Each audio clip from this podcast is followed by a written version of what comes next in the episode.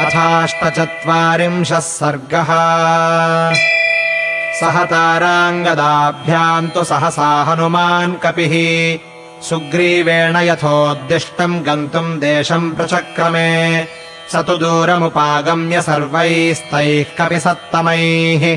ततो विचित्य विन्ध्यस्य गुहाश्च गहनानि च।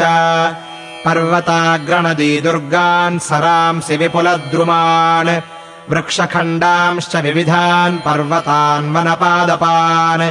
अन्वेषमाणास्ते सर्वे वानराः सर्वतो दिशम्। न सीताम् ददृशुर्वीरा मैथिलीम् जनकात्मजा। ते भक्षयन्तो मूलानि फलानि विविधान्यपि। अन्वेषमाणा दुर्धर्षान्यवसंस्तत्र तत्रः।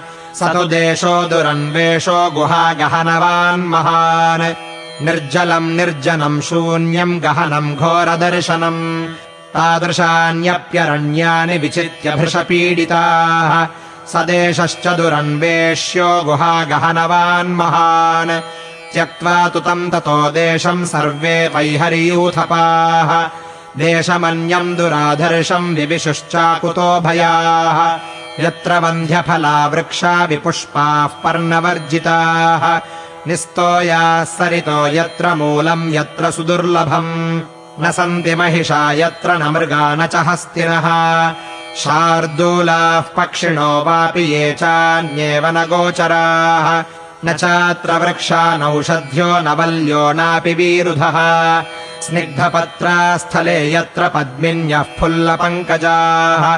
प्रेक्षणीयाः सुगन्धाश्च भ्रमरैश्च विवर्जिताः कण्डुर्नाम महाभागः सत्यवादी तपोधनः महर्षिः परमामर्षि नियमैर्दुष्प्रदर्शनः। तस्य तस्मिन् वने पुत्रो बालको दशवार्षिकः। प्रणष्टो जीवितान्ताय क्रुद्धस्तेन महामुनिः। तेन धर्मात्मना शब्दम् कृत्स्नम् तत्र महद्वनम्। अशरण्यम् दुराधर्षम् मृगपक्षिविवर्जितम् तस्य ते काननान्तांस्तु गिरीणाम् कन्दराणि च प्रभवाणि नदीनाम् च विचिन्वन्ति समाहिताः। तत्र चापि महात्मानो नापश्यन् जनकात्मजा हर्तारम् रावणम् वापि सुग्रीवप्रियकारिणः। ते प्रविश्यतु तम् भीमम् लता गुल्मसमावृतम् ददृशुर्भीमकर्माणमसुरम् सुरनिर्भयम् तम् दृष्ट्वा वानराघोरम् स्थितम् शैलमिवासुरम्। गाढम् परिहिताः सर्वे दृष्ट्वा तम् पर्वतोपमम्। सोऽपि तान् वानरान् सर्वान् नष्टास्थेत्यब्रवीद्बली अभ्यधावद सङ्क्रुद्धो मुष्टिमुद्यम्य सङ्गतम्। तमापतन्तम् सहसा वालिपुत्रोऽङ्गदस्तदा रावणोऽयमिति ज्ञात्वा तलेनाभिजगानः सवालिपुत्राभिहतो वक्त्राच्छोणितमुद्वमन् असुरोऽन्यपतद्भूमौ पर्यस्त इव पर्वतः।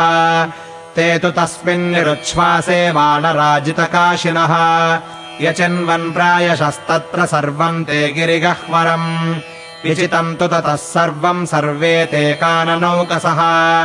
अन्यदेवापरम् घोरम् विविशुर्गिरिगह्वरम् ते विचित्य पुनः खिन्ना विनिष्पत्य समागताः एकान्ते वृक्षमूले तु निषेदुर्दीनमानसाः इत्यार्षे श्रीमद् रामायणे वाल्मीकीये आदिकाव्ये।